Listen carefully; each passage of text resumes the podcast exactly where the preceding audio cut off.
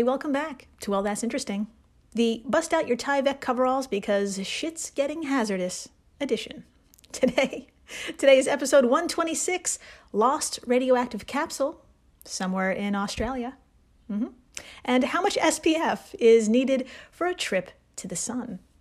Uh, my friends, I'm Jill Chacha, and I am so damn glad you're joining me today because what a day it is. In the first half of the show, we've got your classic nuclear whoopsie daisy. It happened just a few weeks ago, so you may have heard about it on the socials out there. Authorities in Western Australia warned the general public out there uh, heads up, we lost a thing. Uh, that thing was an itty bitty capsule containing a radioactive isotope of cesium, and it fell off a truck. Yeah. Now, you probably have a lot of questions, but don't worry, don't worry. Well, maybe a little. If you or someone you know is in Western Australia, don't worry, I've got a few answers for you. Um, we're going to find out what exactly that capsule is, what in the holy hell it's used for, how it got lost, and what could happen if you were to be the lucky person who stumbled upon it. And uh, yeah, we're also going to ask the question, answer the question: uh, Did anyone actually find it? so there's fun stuff ahead there. Then after the break, more damage to the human body. That's right. We're riding off into the terrible vastness of space and heading for the sun. My friends, it was actually asked, quote, assuming that SPF works as it purports, what SPF would you need for a one hour trip to the surface of the sun? End quote.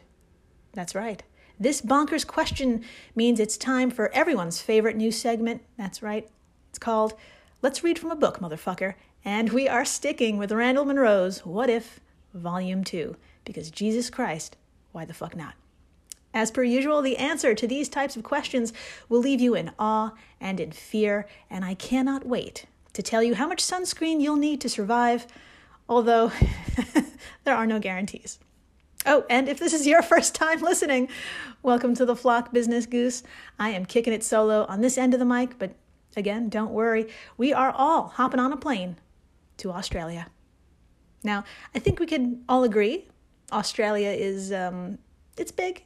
It's pretty goddamn big. Please take a moment and picture it in your mind. There it is. Fantastic. Now, I'd like you to point to the top northwest corner. There, my friends, is the town of Newman.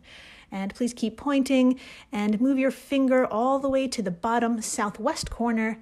And here's a little place that'll sound familiar. Here is Perth. Now, that line you made is roughly 1,400 kilometers long or 870 miles long, and it's called the Great Northern Highway. And somewhere within that hell of a stretch is a tiny, tiny capsule full of radioactive material. Let's get into it. Back on January 10th of this year, near our little town of Newman, a truck left a mining site belonging to the mining giant Rio Tinto. On the truck there were just a couple of things in need of repair, including a gauge used to detect levels of radioactivity. Inside that gauge is an ever so tiny container or capsule used to calibrate it. My friends, I'm talking tiny. Head on over to our social media stuffs and have a look for yourself, okay? I'll give you a second. It kind of looks like a battery you might put in a watch when we used to have batteries and we used to wear watches. It's a mere 8 millimeters by 6 millimeters, or 0.3 inches by 0.2 inches. If none of that makes any fucking sense for you, honestly, just picture something on the tip of your finger. Now, inside that tiny bit of space, well, it's not entirely clear what material is inside, but we do have a pretty good idea because in the alert sent out by the Western Australian government via the website emergency.wa.gov.au, well, it mentions cobalt 60 and cesium 137. There you go. Also, put a pin in that alert because we're going to get back to that. But in the meantime, let's get back to the truck. The truck went on its merry way south along the Great Northern Highway for six totally normal days, on track and on time, scheduled for arrival on January 16th at what's been called a radiation service company. Now, on that day, the truck pulled up and unloaded all the things. It was simply business as usual. Let's fast forward nine days, shall we? Quote It was not until the 25th, late morning, when they opened the delivery to reveal that the gauge had fallen apart, was damaged in transit, and that the actual capsule was discovered missing, which is when authorities were first notified. Said Daryl Ray, the acting superintendent for the Western Australia's Department of Fire and Emergency Services. Daryl said that in a news conference. Now, I know what you may be thinking. Uh, did this gauge just crumble into pieces? It doesn't sound like a device used by a mining company to detect radiation should do that. well, yeah, my friends, you're right. You're not the only one a little dumbfounded. Uh, the WA Chief Health Officer, Andrew Robertson, said there were screws missing from the protective gauge holding the capsule uh, when it was discovered missing. Yeah. Quote, these gauges are designed to be robust and to be used in industrial settings where they may be exposed to weather and vibration, so it's unusual for a gauge to come apart like this one has, he said in that same news conference. Quote, we are conducting an investigation on all of the circumstances from when it was originally transported from the mine site, the whole trans, uh, the whole of the transportation route, and then its handling on arrival in Perth. End quote. Well, my friends, what can I say? Fucking screws. Fucking screws. At some point during those six days, screws, uh, bleh, screws jiggled loose, and a radioactive object the size of a little pill rolled out onto a 900 mile highway. Maybe. They're looking into it. Speaking of which, where do you even fucking begin? For all we know, some cute marsupial pocketed it, or it's embedded inside the tire groove of some old lady's car. Well, here's what they're not doing. As Daryl Ray told the press, quote, what we're not doing is trying to find a tiny little device by eyesight. We are using radiation detectors to locate its gamma rays. End quote. Yeah, my friends. An object a wee 0.3 by 0.2 inches, quote, emits a reasonable amount of radiation, said Dr. Andrew, the state's chief health officer. Um, he went on to say some good news and bad news about this. Fun fact the capsule cannot be weaponized. Whew, okay. But if you win the strangest lottery, and of all people in all of the great continent of Australia, it is you who finds it. Oop, here's what to do. As stated in that alert that I mentioned just before. Okay, one, stay at least five meters away from it. That's about 15 feet, y'all. Uh, also, that's about the size of a giraffe, if that helps any. Uh, two, I'm here to help. What can I say? Two, report it immediately by calling or dialing uh, 000. Professionals will come on down and handle it. Speaking of which, three, do not touch it. Do not put it. Do not put it in a bag. Do not put it in your car. Do not like green, green eggs and ham. Just, just don't touch it. But again, that's if you see it. That's if you see it. My friends, if this capsule, like, I don't know, ends up in your shoe while you're out walking and was dragged into your home, and it's been ever so close to your body for some unknown period of time, yeah, there's a chance this substance could cause radiation burns or radiation sickness. Quote, people could end up developing redness of the skin and eventually burns of the skin from beta radiation. If it were kept long enough and someone were exposed long enough, they could also have some acute effects, including, including impacts on their immune system and gastrointestinal, gastrointestinal system. Just bad shit all around. Uh, oh, by the way, well, I added that part, but Dr. Andrew Robertson said all the other stuff. Now, all of this bad news means, needless to say, this roaming capsule needs to be found. And just like when you lose your keys, you start by retra- retra- retracing your steps. This is going so well. GPS data from the trucking company had been secured, and the exact route and stops that truck made were scoured over the 900 miles, giving some folks the opportunity of a road trip of a lifetime that I think honestly sounds like something the great doctor of journalism Hunter S. Thompson made up, and here's what I mean. Robertson told The Guardian Specialist equipment had been requested from agencies, including the Australian Radiation Protection and Nuclear Safety Agency. Ever heard of it? Quote, what we are looking for is mobile radiation detection equipment that we could put in a car and then drive at a reasonable speed. But you know, there are a number of variables here. It could have been knocked further out into the bush, it could have been picked up and carried in another direction. What we have to look at are all of those options. End quote. Now, I don't know why, but all I can picture is the opening scene from Fear and Loathing, with two men in a car driving at, quote, reasonable speed through a desert full of paranoia and angst and hopefully drugs. you might be picturing a scene out of Mad Max. I mean, honestly, I think both of these films fit the situation just splendidly. Now, now before we talk about the results of this escapade, let it be known that this is just one of many many, many, many, uh, let's call them accidents. As reported by Zaria, Gover- Go- Zaria Gover- Gover- Gorvett of the BBC, since 1950, there have been 32 nuclear weapon accidents known as broken arrows. A broken arrow is defined as an unexpected event involving nuclear weapons that results in the accidental launching, firing, detonating, theft, or loss of the weapon. To date, Six nuclear weapons have been lost and never recovered. I'll say that again. To date, six nuclear weapons have been lost and never recovered. As so eloquently stated by Zaria, they're still out there to this day, lurking in swamps, fields, and oceans across the planet.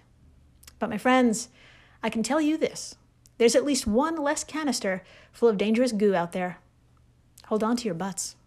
On February 1st, those hopefully drugged out hot rod heroes, they found this tiny ass capsule along the Great Northern Highway. Please, round of fucking applause. they actually found it. And of course, the first thing they did was tweet about it. From the Department of Fire and Emergency Services account at DFES underscore WA, quote, here's the hashtag radioactive hashtag capsule in question, which was found 74 kilometers south of Newman at 11 a.m. today. The capsule has a serial number which has been used to verify that this is indeed the object that has been the focus of our search for the past week. End quote.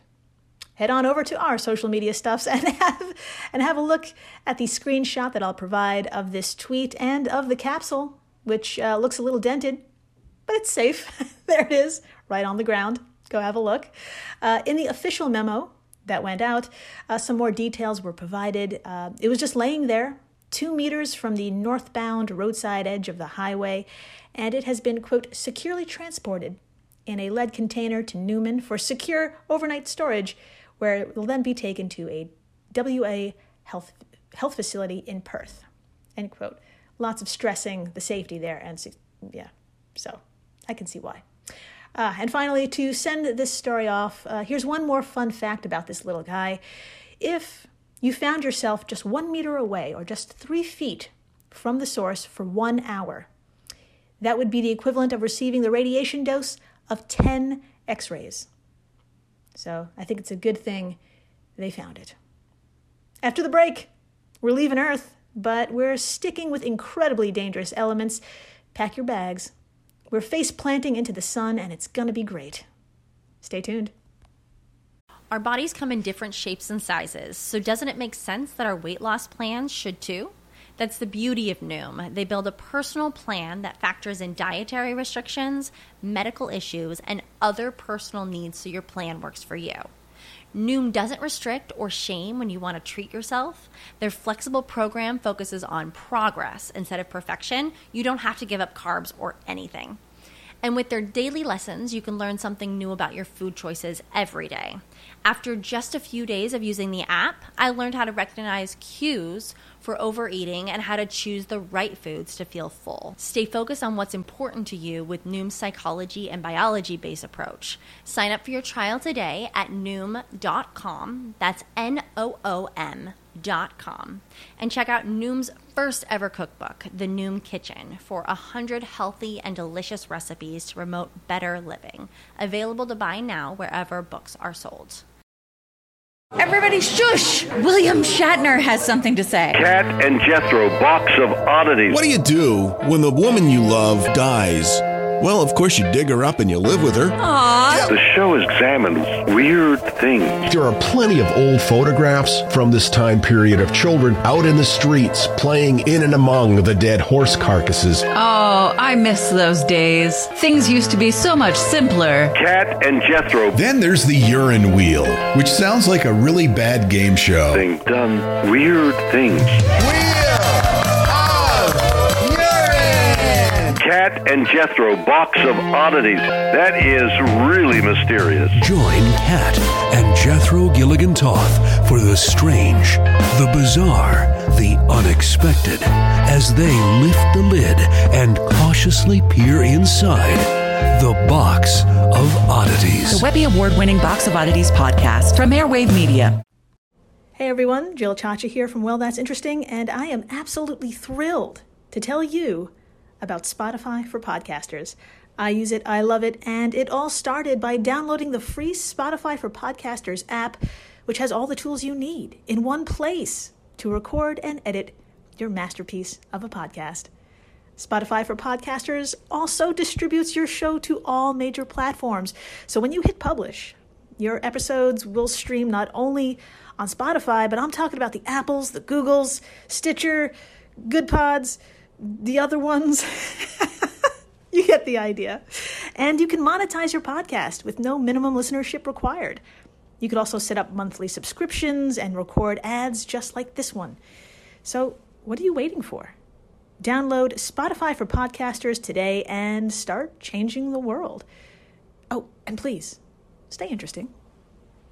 20th Century Studios presents Vacation Friends 2, now streaming only on Hulu. Look at us, all together again. We just wanted to give you guys a real honeymoon. Shots! Shots! Shots! Now streaming He was just released from jail. Where can I get a drink around here? back on vacation This place is nice. It's drug lord nice. I'm sorry, drug lord nice? with more baggage. Ever since he showed up, he turned this relaxing vacation into total chaos. Who does that? Vacation Friends 2, rated R, now streaming only on Hulu. And we're back. We are so back. And my friends, this isn't going to be a date at the beach, but I certainly hope you brought along a little sunscreen. it's the best damn time of the week. It's everyone's favorite news segment. Say it with me now. Let's read from a book, motherfucker. On page 318 of Randall Munroe's What If, Volume 2, a very motherly question was asked. Quote, Assuming that SPF works as it purports, what SPF would you need for a one hour trip to the surface of the sun? Now, like all topics we discuss on this show, uh, there's some good news and there's bad news. And honestly, that just means bad news is actually fucking devastating and the good news is really just kind of all right. But in any case, let's start with the good news first.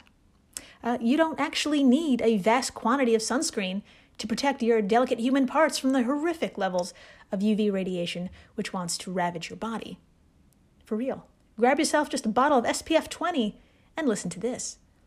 Quote, when a sunscreen says SPF 20, it means that it should only let in 120th of the sun's UV rays, allowing you to stay in the sun 20 times longer before you get sunburned. Near the surface of the sun, the intensity of the heat and radiation is about 45,000 times greater than out here where the Earth orbits, so you would need SPF 45,000 just to cancel that out. But there's also more UV radiation in space in general, since you don't have the benefit of the Earth's atmosphere to protect you. In fact, if astronauts don't have UV blocking suits, they'd sunburn much more quickly than on Earth. There are stories that Apollo astronaut Gene Cernan tore enough layers of insulation in his spacesuit to get a bad sunburn on his lower back.